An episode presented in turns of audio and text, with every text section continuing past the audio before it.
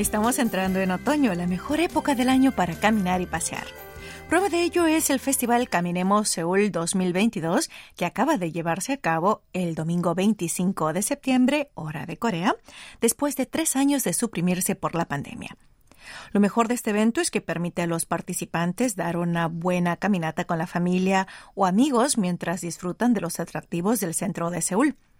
De hecho, en la edición de este año acudieron al Festival de Caminata personas de todas las edades, extranjeros y un nuevo grupo el de personas acompañadas de sus mascotas. El itinerario para los paseantes empezó en el complejo histórico de DDP en Tongdemun para atravesar todos los puntos más emblemáticos del casco viejo seulita, comprendiendo un total de 4,4 kilómetros. Y por si fuera poco, todo el fin de semana hizo un tiempo espléndido, fresco y con cielos claros, así que qué mejor manera de disfrutar y a la vez hacer actividad física, ¿no creen? Es hora de iniciar Corea Diario. Hoy lunes les acompaña la conducción Clara Kim y juntos escucharemos esta canción de IU. Mañana de otoño. A ver si les gusta.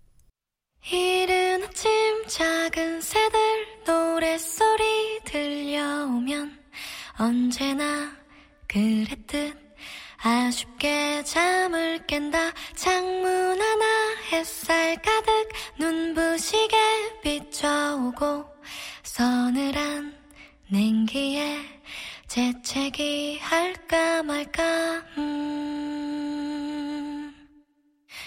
눈 비비며 빼꼼히 창밖을 내다보니 삼삼오 아이들은 제잘되며 학 교 가고 산책 갔다 오시는 아버지의 양손에는 효과를 할수 없는 약수가 하나 가득 음.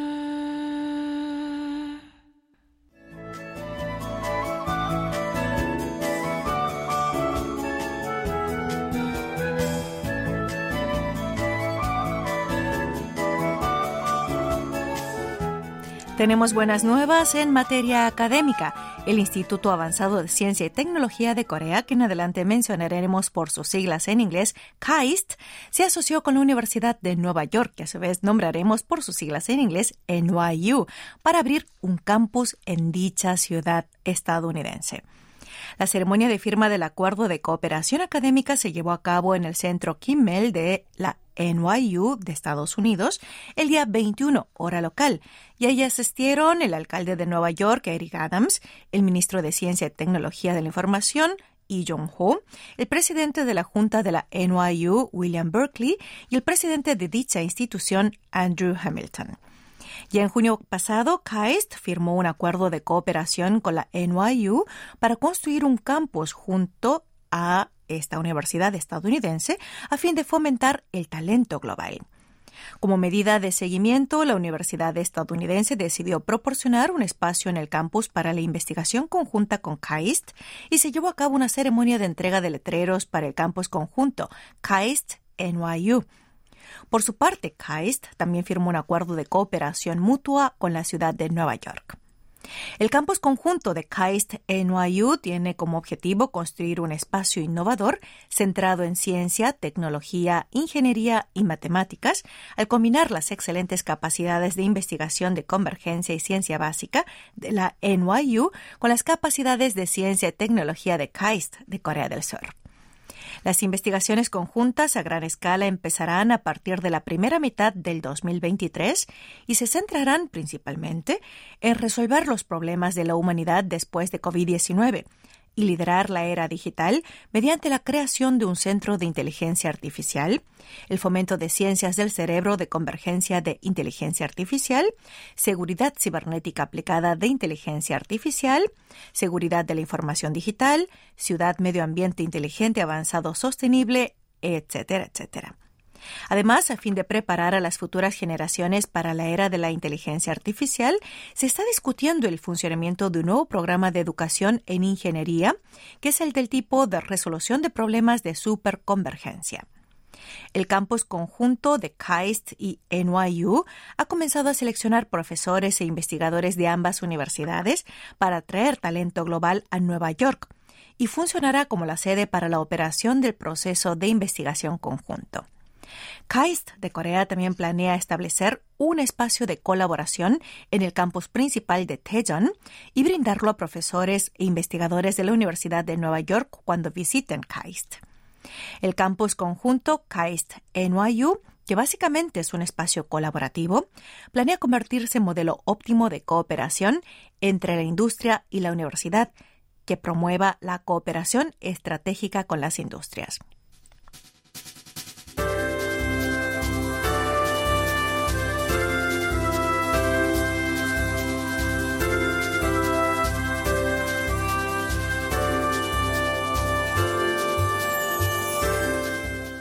Según una encuesta realizada por un periódico coreano el día 21 del corriente sobre los planes que tienen los jóvenes en sus 20 y 30 años respecto al matrimonio, se supo que la mayoría de este grupo de edad prefiere alquilar un piso en lugar de comprarlo. Por otra parte, dan más peso al aspecto práctico y omiten partes de la ceremonia y el intercambio de joyas y regalos entre los novios y sus respectivas familias. Las jóvenes parejas desisten de comprar vivienda porque hay mucha incertidumbre en el mercado inmobiliario actual y hay rumores de que los precios de la vivienda caerán durante los próximos tres años. Al contrario, las tasas de interés están subiendo, lo cual es una carga en el momento de pedir hipotecas para comprar inmuebles. En efecto, los precios de los apartamentos en Seúl cayeron durante 16 semanas consecutivas. Según la tendencia semanal de los precios de los apartamentos a partir del 12 de septiembre, anunciada por la Agencia de Bienes Raíces de Corea el día 15, los precios de los apartamentos en Seúl, la capital, cayeron un 0,16% con respecto a la semana anterior. Por esta razón, muchas parejas de recién casados están buscando pisos de alquiler, previendo que los precios de la vivienda caerán aún más en la segunda mitad del año. Al contrario, la tasa de inflación en agosto se mantuvo alta, registrando un incremento del 5,7% en comparación con el mismo mes del año pasado. Sobre sus planes de boda, los jóvenes dijeron que usarían el salón de bodas del trabajo para ahorrar costos al tiempo de saltarse algunos procesos. Sobre esto último, hay parejas que omiten los obsequios que la futura nuera envía a su familia política como parte de su dote matrimonial. Además, para ahorrar en los gastos de la boda, muchos compran electrodomésticos reacondicionados o a precio más bajo que el producto original por remanufactura, por haber estado en la sala de exposición o por haber sido devueltos por defectos o fallas. Otro paso que omiten para reducir el presupuesto nupcial es usar hanbok, el traje tradicional coreano que comúnmente llevan los novios después de la ceremonia nupcial. En dicho caso, solo usan el convencional frac o traje sastre en el caso del novio y el vestido blanco con velo en el caso de la futura esposa. Al respecto, Yuni, profesora de consumo de la Universidad de Inha, explica que la generación de los millennials y la juventud en general tiene la percepción de que mucho más importante que los procesos pomposos y los objetos materiales es la unión matrimonial en sí y vivir felices. Por tanto, en tiempos de crisis económica e hiperinflación, es mejor omitir formalismos y dar más peso a la parte práctica para así ahorrar gastos. Hacemos una pausa al son de esta canción de 10 centímetros cuyo título es, escúchenlo bien, El amor en el café de la Vía Láctea. Luego seguimos con más Corea Diario.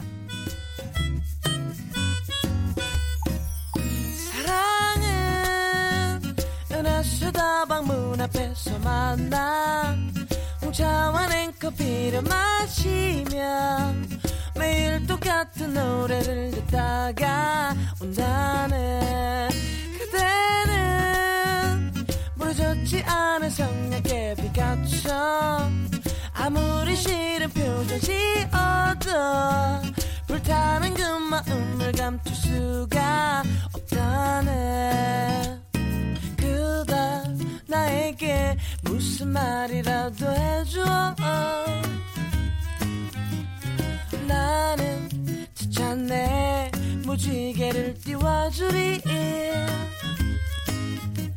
하루도 이틀도 사흘도 배견할 수가 없네. 못 살고 못 죽고 그대 없는 홍대. 성수동 천천히 데이트원. 걸어 다닐 수도 없지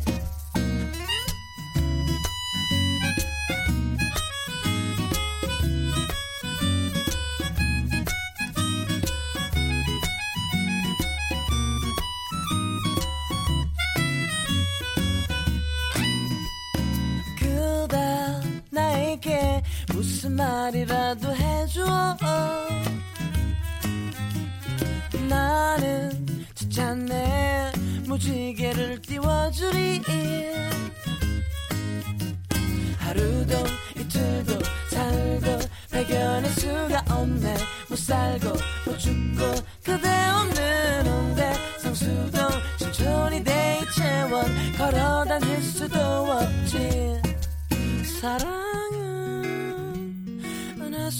은하수다방 문 앞에서 만나 혼자와 냉커피를 마시며 매일 똑같은 노래를 듣다가 온다는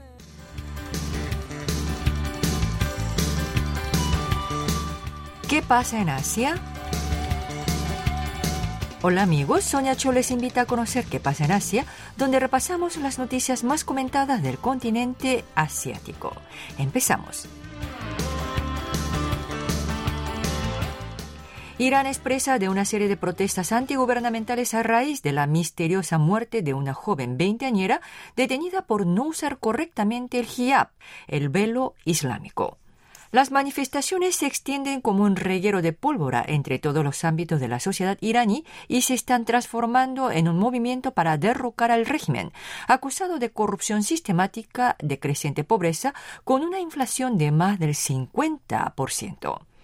Según informó The New York Times, el día 24 hubo protestas simultáneas en más de 80 regiones de Irán y las fuerzas de seguridad abrieron fuego contra los manifestantes en varias ciudades, incluida la capital Teherán, y la policía arrojó gases lacrimógenos y disparó contra una ventana de un complejo de apartamentos en Teherán.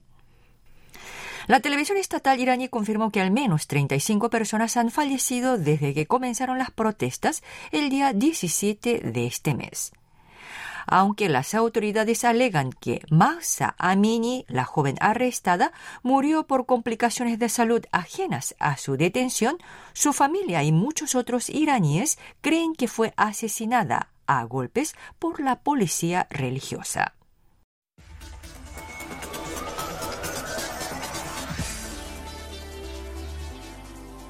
El 62% de los japoneses se opone al funeral de Estado del ex premier japonés Shinzo Abe, programado para el día 27.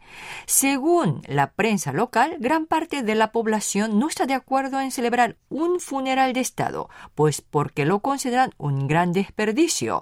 Máxime al no haber consenso público y ante la deplorable situación económica del país por la depreciación del yen. Durante los últimos dos meses, en varias partes de Japón, ha habido mítines en contra de ofrecer una ceremonia de Estado para el ex primer asesinado. El costo de dicho funeral se estima en 1.660 millones de yenes, pero se especula que podría superar lo previsto. Del total, aproximadamente la mitad es para la seguridad, un 30% para dar la bienvenida a los invitados extranjeros de alto nivel, como la vicepresidenta de Estados Unidos Kamala Harris, el primer indio Narendra Modi o el primer ministro de Australia Anthony Albanese.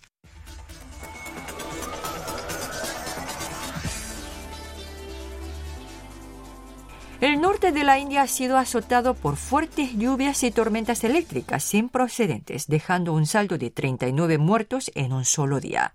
Según informó la prensa local el día 25, el estado de Uttar Pradesh, al norte de India, al menos 39 personas fallecieron por las lluvias torrenciales entre la tarde del día 23 y el día 24. Las autoridades informan que en gran parte de esas muertes fue por el derrumbe de casas, por las lluvias torrenciales, pero también por los rayos.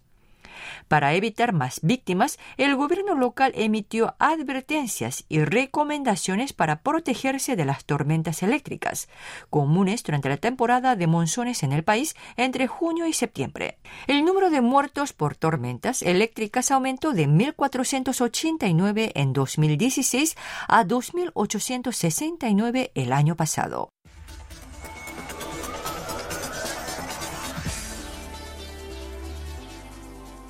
A partir del 26 de septiembre, Hong Kong suprimirá la política de autoaislamiento hotelero para viajeros entrantes, medida impuesta desde la llegada de COVID-19.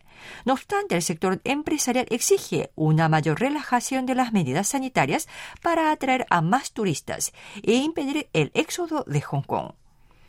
Según medios locales, las estrictas medidas sanitarias de cero COVID-19 han causado el éxodo de Hong Kong de empresas multinacionales y extranjeros que se han trasladado a Singapur y a otros países.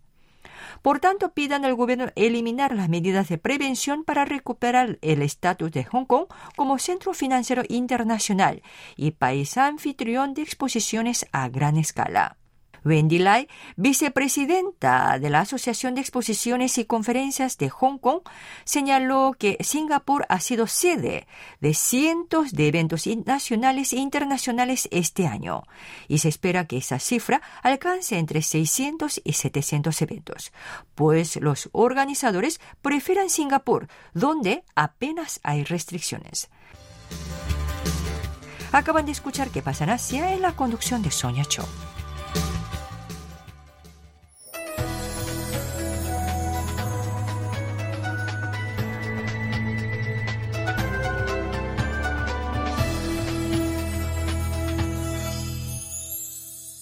KBS World Radio. Seguimos con más Corea Diario. Hoy lunes 26 de septiembre les acompaña la conducción Clara Kim.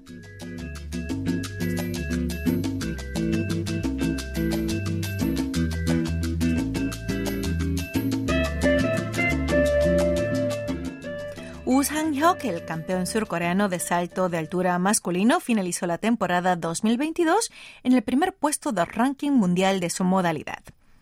Según el ranking mundial publicado por la Federación Mundial de Atletismo el día 13 de septiembre, hora de Corea, Usang Hyuk quedó en primer lugar en salto de altura masculino con 1.405 puntos. Usang Hyuk, de 26 años, ocupó el primer puesto de la nómina mundial el 26 de julio y siguió defendiendo esta posición hasta que terminaron todas las competencias internacionales. El ranking mundial sirve como indicador oficial para evaluar el desempeño durante 12 meses y Woo Sang-hyuk es el primer atleta surcoreano en ascender liderándolo. La Federación Mundial de Atletismo cuenta dos clasificaciones por separado, récord y puntos de clasificación mundial. En el Campeonato Mundial de Atletismo celebrado el 19 de julio pasado, Usain Hyuk mantuvo el primer puesto del mundo combinado en interiores y exteriores, al saltar 2 metros 36 centímetros. Pero en el Campeonato Mundial de Atletismo de 2022, celebrado en julio de 2022, Mutas Esa Bashim de Qatar superó los 2 metros 37 centímetros, por lo que el surcoreano quedó en segundo lugar. Para ocupar el primer lugar en la clasificación mundial, los deportistas deben obtener clasificaciones consistentemente buenas. La Federación Mundial de Atletismo convierte los resultados, o sea, los récords y las clasificaciones de 12 meses en puntos y asigna peso a cada evento principal para determinar la clasificación mundial final en base a dicha puntuación. En el caso de Usang Hyuk, acumuló puntos al registrar importantes hitos en la historia del atletismo surcoreano en varias competencias este año. De hecho, este deportista terminó en segundo lugar en la final del Campeonato Mundial al Aire Libre de Eugene 2022, fue finalista de la final del Campeonato Mundial Indoor de Belgrado y quedó en segundo lugar de la Liga Diamante de Doha y en la Liga Diamante de Mónaco, respectivamente. La Federación Mundial de Atletismo reflejó el promedio de las cinco competencias donde intervino Usan Hyuk, incluida la victoria del certamen bajo techo de Bangsha Vitrika, y finalmente este surcoreano sumó la mayor puntuación de este año, o sea, 1.405 puntos. Por su parte, Gianmarco Tamberri, de Italia, medallista de oro conjunto en los Juegos Olímpicos de Tokio 2020, quedó en segundo lugar con 1.375 puntos y el catarí Mutaz Esabashim se posicionó como tercero con 1.375 puntos. Al haber culminado las principales competiciones internacionales ponderadas, se espera que Usang Hyuk mantenga el primer puesto en el ranking mundial hasta la primera mitad del próximo año.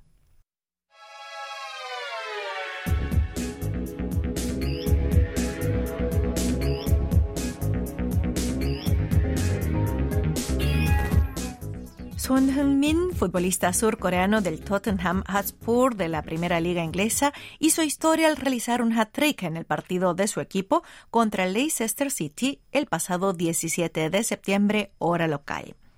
Son Heung-min marcó nada menos que tres goles apenas salió de la banca en el minuto 69, conduciendo a la rotunda victoria de 6 a 2 para el Tottenham Hotspur. Gracias a esta hazaña, el delantero surcoreano no solo acabó con la sequía de goles que venía sufriendo en los primeros seis juegos de la temporada, sino que fue seleccionado semanalmente como el mejor once de la primera liga inglesa. Según comentaron representantes de su equipo, el Tottenham Hotspur, Son Heung-min tardó 13 minutos y 21 segundos en marcar un hat-trick, el tercero de su carrera en la Liga Británica y se convirtió en el primer jugador en anotar un triplete en la liga como suplente del Tottenham. Son Heung-min, que anotó 23 goles durante la temporada pasada, convirtiéndose así en el máximo goleador junto con Mohamed Salah del Liverpool, sufrió mucho al apenas conseguir goles en la presente temporada.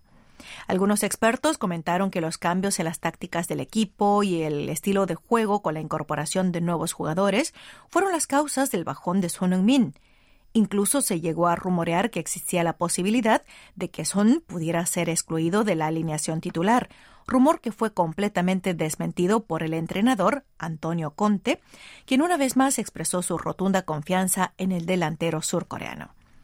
En respuesta a esta fe depositada por el entrenador y los aficionados, finalmente Son Heung-min anotó tres goles en un mismo partido. Y a propósito de confianza, un fanático del fútbol se hizo viral en las redes al saberse que había apostado su dinero a que Son Heung-min realizaría un triplete en el partido entre el Tottenham y el Leicester. Gracias a esta corazonada, este fan multiplicó por 300 el monto apostado. En concreto, el pasado sábado 17, hora de Inglaterra, un fan del delantero surcoreano apostó 9 libras a que este haría un hat-trick. En caso de resultar cierto, el aficionado se llevaría un pago de 300 veces más el dinero apostado. Así que vayan haciendo cuentas. 9 libras por 300. Igual a 2.700 libras, o sea, más de 4 millones de wones coreanos. Para terminar, sepan que Son Heung-min está de regreso aquí en Corea del Sur y ya se unió a la selección nacional para jugar un partido amistoso contra Costa Rica el pasado viernes 23 y contra Camerún que será mañana 27 de septiembre. La última canción de hoy está a cargo de este proyecto musical integrado por Crush y J-Hope. De ellos escuchamos Rush Hour. Hasta aquí estuvo en la conducción Clara Kim. I've been walking on the street, yeah. You and Billy G, it's a 한강지, yeah. 이태원을 지나왔어 언덕길로. 클락션은 목이 쉬어. 퇴근길마다 삐까삐까. 그게 자그마치 인연. 입에 단 내가 나 미치지경. 작업실로 당당하게 내비치고. This is crush hour 비켜라 비켜. Ay, we gotta celebrate. 난 즐기기만 해. 누가 뭐래도 baby.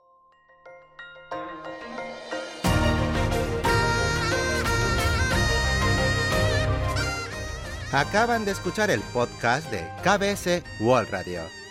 Hay muchos más contenidos en wall.kbs.co.kr barra Spanish.